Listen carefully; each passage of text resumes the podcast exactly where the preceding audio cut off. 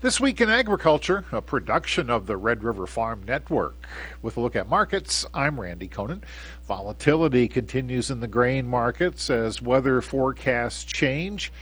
Moisture in Kansas is welcome, but Midwest market uh, Midwest Market Solutions President Brian Hoops says the Russia Ukraine news cycle is a major factor in this market. That's a huge thing, and, and we're you know maybe not hearing as much talk about it today, uh, according to the wheat market anyway. But crude oil prices certainly surging higher. Uh, it's it's hard to imagine really wanting to be short uh, going into a weekend with the you know the tensions as they are uh, in the Ukraine and, and, Russia. Advanced Trading Ag Risk Management Advisor Tommy Grisafi says the volatility continued with the wheat market actually trying to pull the corn market higher. Uh, a lot of action on this price board. Uh, Board of Trade wheat, KC wheat, Minneapolis the weak one here, and wheat was definitely the leader. Uh, corn and beans have seen both sides of the uh, market. Just a dynamic market Ag Market. Market analyst Jacob Burke says geopolitical concerns in the Black Sea region just part of the strength of that wheat market. Well, you are you are hearing stuff. I mean, from a fundamental perspective, uh, you know, the plains uh, they they did lower Kansas City uh, hard red wheat uh, conditions. You know, they lowered that again here this week. Uh, I think that that's something that's a, that's a real factor in this. Uh, but but all in all, uh, we, we've killed the, we've killed the wheat crop. Uh, you know, this is what the third time we're killing it here, and this time it's, it's more of a, a global mac, you know, macroeconomic situation, uh, geopolitical uh, problem, and, and you know, our, our, our wheat becomes a lot more uh, attractive if there is no uh, no exports going on over there.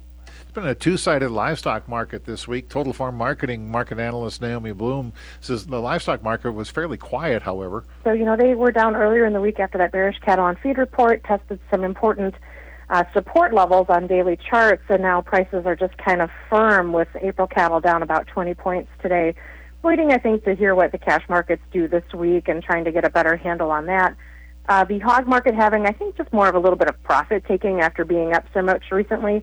The April hogs are at 94.47, down 197.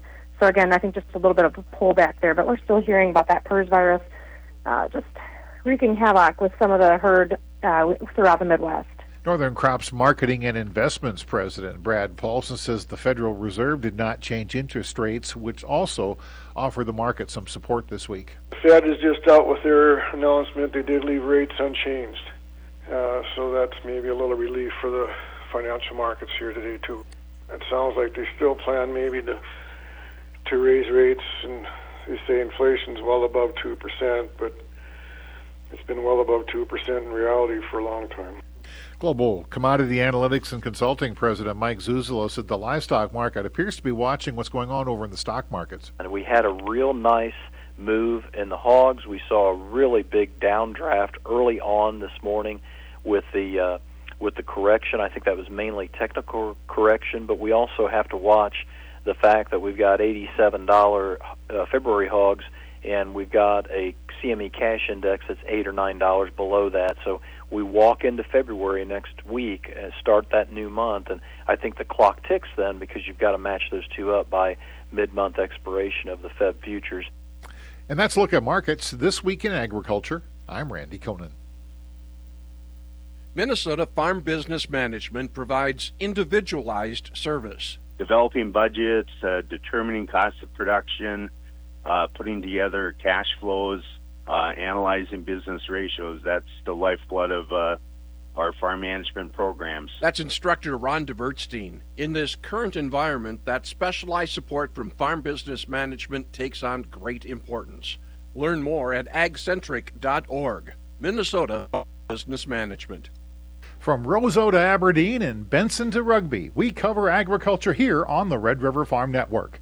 Agriculture is big business, and we cover it that way with markets, market analysis, crop progress reports, USDA crop and supply demand reports, farm policy, and trade issues. We focus on the news that drives the markets. If it affects your bottom line, you'll hear about it here on the Red River Farm Network. Go online to rrfn.com. You'll find news, podcasts, weather, and more. This Week in News, I'm Kara Hart on the Red River Farm Network. To combat inflation, the Federal Reserve Bank will start raising interest rates in mid March. After two days of meetings with the Open Market Committee, Fed Chairman Jerome Powell said the central bank could increase rates faster than they did in the past 10 years. Ira Insurance held a series of spring update meetings in North Dakota this week. Red River Farm Network Sierra Doctor has more. February price guarantees for crop insurance are coming up up before the March 15th deadline. NAU Country Insurance Vice President of Farm Services, Rich Morrison, says there's a few decisions for farmers to make. Producers have the ability to change their election at FSA between PLC and ARC. Quite frankly, with prices now rallying the way they have, neither program at FSA looks very good for 2022. One of the options that a producer has is purchasing supplemental coverage option, SCO, through their crop insurance agent. And SCO is very similar to ARC. They're both county level protections. They both start at 86%. But the difference is ARC is free, but ARC uses prices that were set based on the five year Olympic average, and they're way down relative to where prices are today. Reporting Agriculture's Business, I'm Sierra Doctor on the Red River Farm Network. Agriculture Secretary Tom Vilsack has more details about the 2020 and 2021 WHIP Plus program. According to Vilsack, the payments will be distributed in two tranches starting this spring. There's 9.25 billion billion available for farmers who suffered losses due to natural disasters like drought and flooding.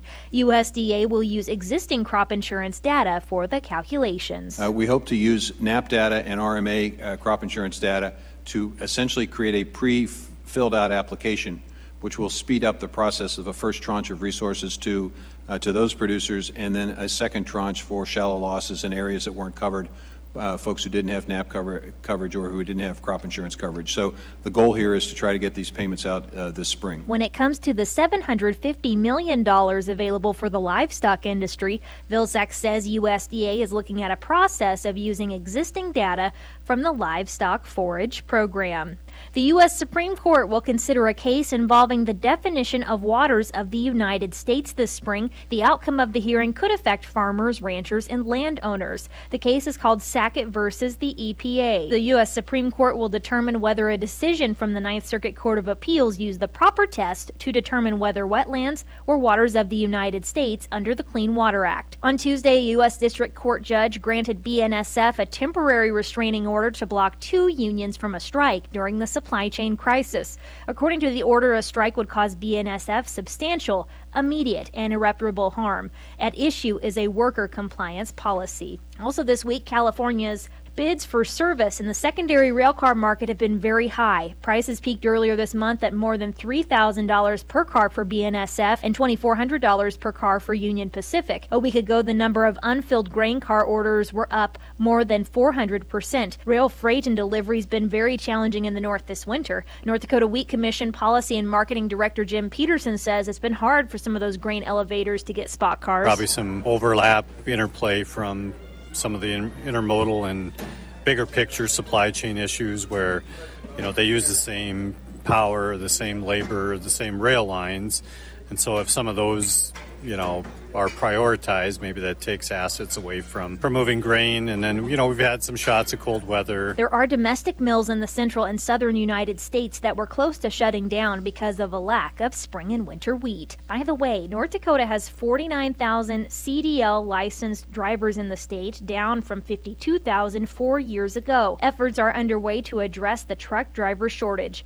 North Dakota Governor Doug Burgum tells the Red River Farm Network a letter has been sent to more than 1,400 individuals individuals in the state who allowed their CDL to lapse offering them a chance to renew that license. A CDL training program in Williston's also been extended to meet the federal rules for entry level drivers. Proposition 12 has been put on hold. The Sacramento County Superior Court determined the state implemented Prop 12 without clear rules about how it would be enforced. That's a look at this weekend news. I'm Kara Hart on the Red River Farm Network.